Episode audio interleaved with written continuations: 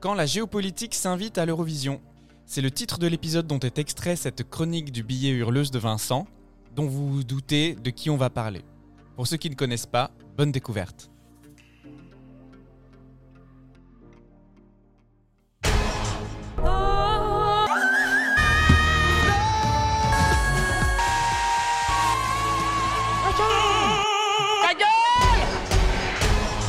Wow, wow, wow, on arrête tout de suite avec ce petit ton et ces yeux accusateurs là. Oui, oui, oui, oui, je sais très bien ce que vous vous dites. Je sais très bien que vous jubilez à me voir échouer devant le challenge qui m'est imposé. Ah, faites pas les innocents, hein. Vous avez délibérément choisi, choisi ce sujet pour me tendre un piège. Vous faites semblant de m'aimer, mais au fond, vous voulez me voir trébucher et remporter la couronne. Non, mais n'importe quoi Eh bien, mes chers collègues, ça n'arrivera pas. Car j'ai vu clair dans votre jeu, et si vous pensez que les hurleuses ne sont bonnes qu'à, comme leur nom l'indique, hein, euh, hurler, sans fond, sans conscience politique, sans rien à dire, eh bien, laissez-moi vous dire que... Vous vous trompez Je dois vous rappeler, avant que vous ne les jugiez encore trop plus durement que vous ne le faites, que les hurleuses sont des êtres sensibles, comme moi, dotés d'un cœur plus grand que vous n'imaginez, comme moi, et qui ne rechignent pas à hurler au monde des causes qui leur tiennent à cœur. Bon, bah pas comme moi, parce qu'en fait, je suis pas une très bonne hurleuse en vrai. Et c'est là, c'est là qu'on peut apprécier la hurleuse dans tout ce qui se fait de mieux. Car une hurleuse qui hurle, oui, mais une hurleuse qui hurle avec du fond, oui, oui, et, et- et oui hein? Et c'est exactement ce que je vous ai déniché aujourd'hui, mes petits rouleaux de chou farcis. Parce que la hurleuse que vous allez entendre a réussi, et c'était pas une mince affaire, hein, par sa voix, sa présence, son intensité et ses paroles, à faire gagner son pays, l'Ukraine, au grand concours de l'Eurovision en 2016. Alors suivez-moi, on s'envole toutes et tous ensemble pour Yalta avec la bouleversante Jamala.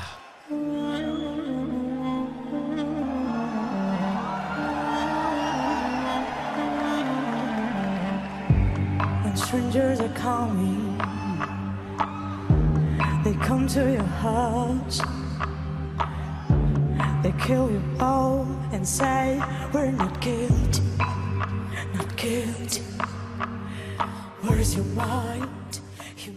Mais alors Vincent, d'où vient-elle? Eh bien, Susanna Alimivna Jamaledinova, plus connue sous le pseudonyme de Jamala, est une chanteuse, actrice et compositrice ukrainienne née en 1983. Alors, afin d'éviter toute confusion, je tiens bien à préciser qu'il s'agit bien de Jamala, et non la belle femme noire puissante de nos années d'adolescence, Jamelia. Ah oui. Quoi Thomas, il n'y avait pas de confusion possible? Écoute, moi je suis toujours partant pour passer un bon morceau plein de la nostalgie de nos années boutonneuses. Et puis, ne me reproche pas d'essayer d'amener un peu de légèreté à ce billet, parce qu'avec l'histoire que je vais vous raconter, on va pas se taper les cuisses. Jamala, donc, est née d'un père musulman tatar de Crimée et d'une mère arménienne. Autant vous dire que niveau bonheur de départ, on part avec un petit handicap. hein. Car comment vous expliquer? En gros, d'un côté, on a son papa, tatar de Crimée, donc la Crimée étant, comme je l'ai expliqué tout à l'heure, un petit bout de terre au bord de la flotte en Ukraine, qui lui est persona non grata dans son pays depuis la fin de la Seconde Guerre mondiale, période où Staline, personnage fort sympathique à la grosse moustache, a envoyé tous les tatars de Crimée au goulag afin d'asseoir son autorité en Crimée. Hyper sympa le mec. Ah oui. De l'autre côté, on a sa maman, arménienne, donc, dont les ancêtres se sont fait chipper leur terre par, par, je vous l'ai dans le mille, les Russes, bien sûr Si bien que tout ce petit monde est parti s'exiler à Osh, au Kyrgyzstan, pays que l'on s'est placé sur une carte depuis que la nouvelle saison de Pékin Express a commencé sur M6. Bref, c'est là que Jamala est née et a vécu, à Hoche. Jusqu'à ce que ses parents divorcent complètement intentionnellement, de façon à ce que sa maman puisse acheter une baraque sous son nom de jeune fille en Crimée, parce que son père, toujours tatar de Crimée, hein, c'est pas un truc qu'on peut effacer de son CV, était toujours blacklisté là-bas. Bon, je vous ai prévenu, on se fend pas la poire, mais c'est très important de vous parler de tout ça pour que vous compreniez bien la suite. Jamala, elle grandit et elle commence très tôt ses débuts dans la musique, puisqu'à l'âge de 9 ans, elle sort son premier album de chansons en tatar de Crimée, avec d'autres gamins. Des gamins qui chantent, quoi, tout ce que j'aime. Oh God. Avant de faire ses études au Simferopol Music College, Simferopol étant une ville en Crimée avec un grand rayonnement culturel, et puis d'être diplômée de la prestigieuse Académie de musique Tchaïkovski d'Ukraine en tant que chanteuse lyrique. Point important aussi à retenir pour la suite.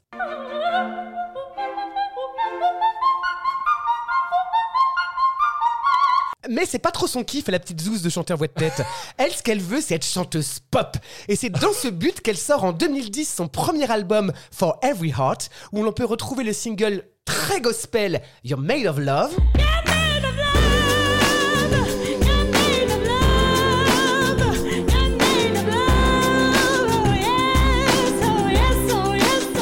Le très soul It's Me Jamala.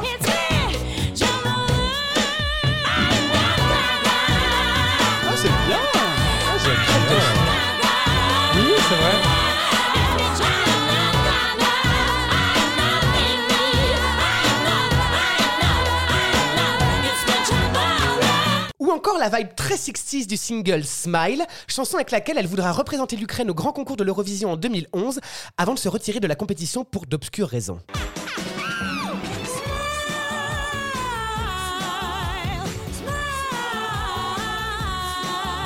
Peut-être que parce que la chanson était à chier. c'est fort possible. à cette époque, et c'est pas rien de le dire, Jamala, elle est. euh, elle est contente. Hein, elle est heureuse, quoi. Elle est pétillante. Elle sourit. à Une vraie Nolwenn Leroy à la sortie de son deuxième album. Ah oui, bah, on se souvient tous que lors de la, de la sortie du premier, on avait envie de s'ouvrir les veines avec une fourchette à huîtres.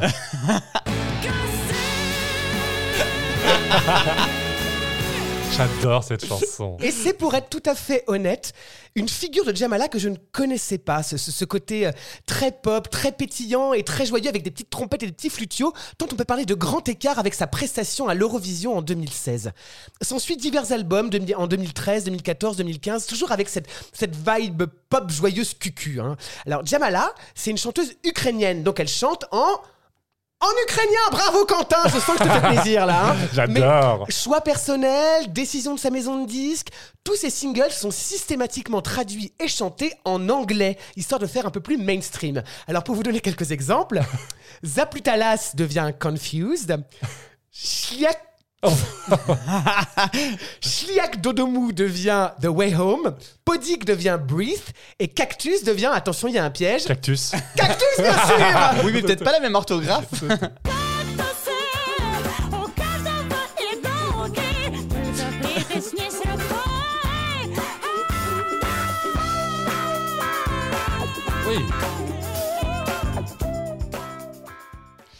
Bon, Vincent, c'est bien beau tout ça, mais parle-nous donc un peu de sa performance à l'Eurovision 2016. Calme-toi Thomas, ça va bien se passer. Comme dirait un ministre bien connu. Que s'est-il passé en 2016 pour que Jamala prenne un virage si brutal dans sa carrière et son style musical? Est-elle tombée sur un album photo de famille? A-t-elle consulté une voyante qui lui a parlé de ses ancêtres? Ou bien a-t-elle vu dans le ciel un soir d'été un énorme lion lui adresser ce message? N'oublie pas qui tu es. Eh ben rien de tout ça les amis, puisque c'est en 2014 que Jamala avait écrit les paroles de cette chanson avec laquelle elle représente l'Ukraine en 2016. J'ai nommé le puissant morceau 1944. Where is your mind?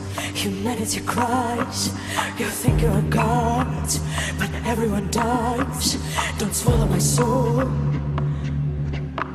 Our souls. Alors, une fois n'est pas coutume, arrêtons-nous deux secondes pour réfléchir. La chanson s'appelle 1944. Et si on a bien voulu suivre ce qu'a dit la dame, mais je sens que je vais être obligé de reprendre pour les deux du fond, 1944, c'est l'après-seconde guerre mondiale, date à laquelle le gros moustachu envoyait tous les tatars de Crimée, les ancêtres du papa de Jamala, casser des cailloux en Sibérie dans des superbes pigeons en toile de jute qui grattent. Jamala nous dit avoir écrit cette chanson en 2014, date à laquelle la Russie annexe la Crimée. Surprise. Mais dis de du dindon. Comme dirait ma bonne amie la boulevardière Harmonie Coiffard, il y aurait pas comme qui dirait de l'arlan sur la jet de coin? Tu permets, il y aurait quand même comme de l'argent sur la jet de coin, non? Oui, j'aime les expressions des autres. 1944 est une chanson bilingue en anglais et en tatar de Crimée, dénonçant le calvaire de sa grand-mère déportée en 1944 par les Russes, sous le faux prétexte d'avoir collaboré avec les nazis lors de la Seconde Guerre mondiale, alors que nous savons tous et tous aujourd'hui que ce n'est qu'un putain de prétexte pour exterminer les musulmans de Crimée. Jamala, comment dire? Elle va pas avec le dos de la cuillère. hein. Elle- mouille la chemise, elle invective, elle dénonce et elle va même jusqu'à confronter les bourreaux en s'adressant directement à eux.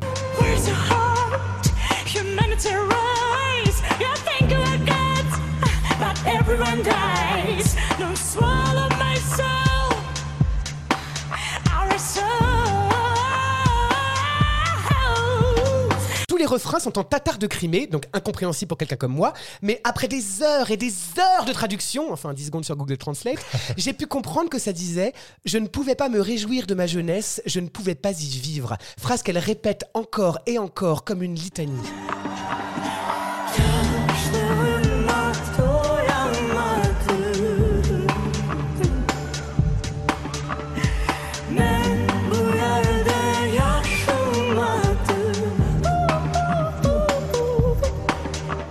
Arrive sur la partie qui nous intéresse le plus, la note beuglée, envoyée dans un cri de douleur vers le ciel, qui n'est pas sans rappeler les appels à la prière des mosquées. C'est tellement ethnique qu'à chaque écoute, Quentin se jouit un peu dessus.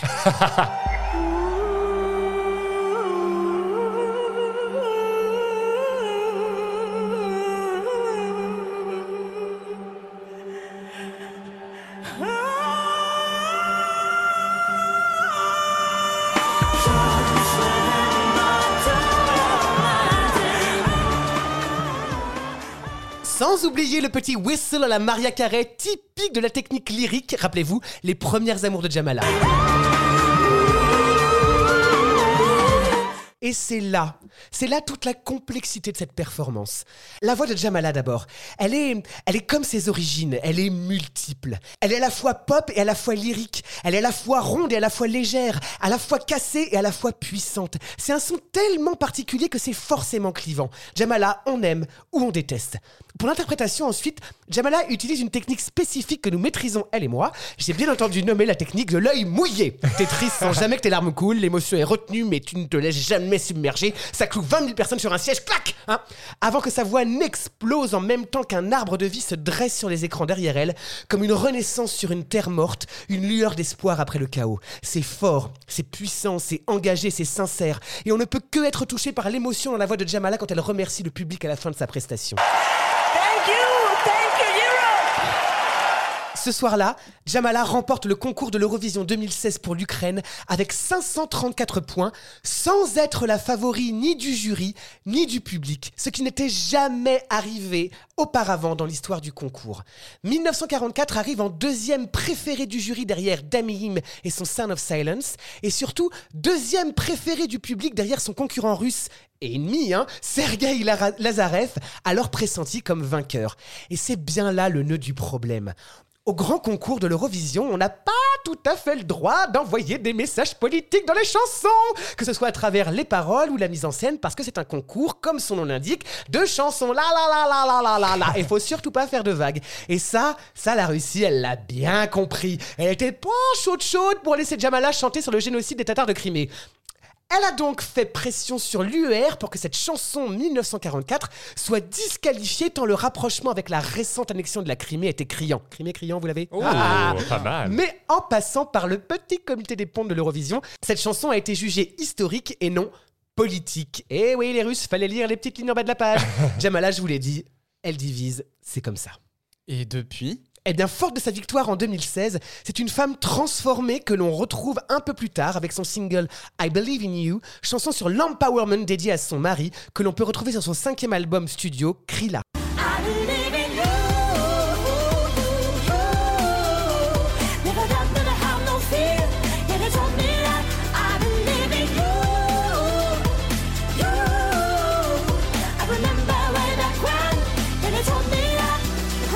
Le temps de devenir ambassadrice de l'UNICEF en 2016 et maman en 2018, Jamala nous revient en 2021 avec l'album My, sur lequel on peut retrouver le single Sina Pravdi, dans la même veine que 1944, et qui se trouve être la bande originale du film engagé L'ombre de Staline. Donc c'est un single en ukrainien, hein, mais heureusement Jamala n'est pas sotte, et elle a fait une version anglaise qui s'appelle Like a Hero. Mais je préfère quand même vous passer celle en ukrainien parce que même si je comprends rien, je préfère.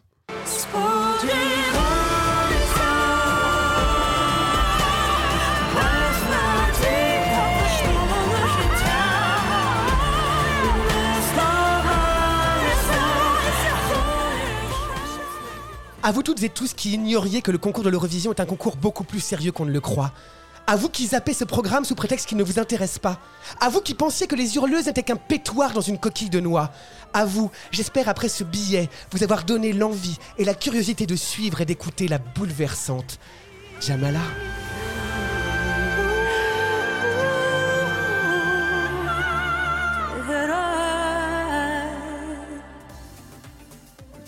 C'était le billet hurleuse de Vincent et je ne peux que vous encourager aujourd'hui à aller écouter son titre, voire même la vidéo de sa prestation 1944.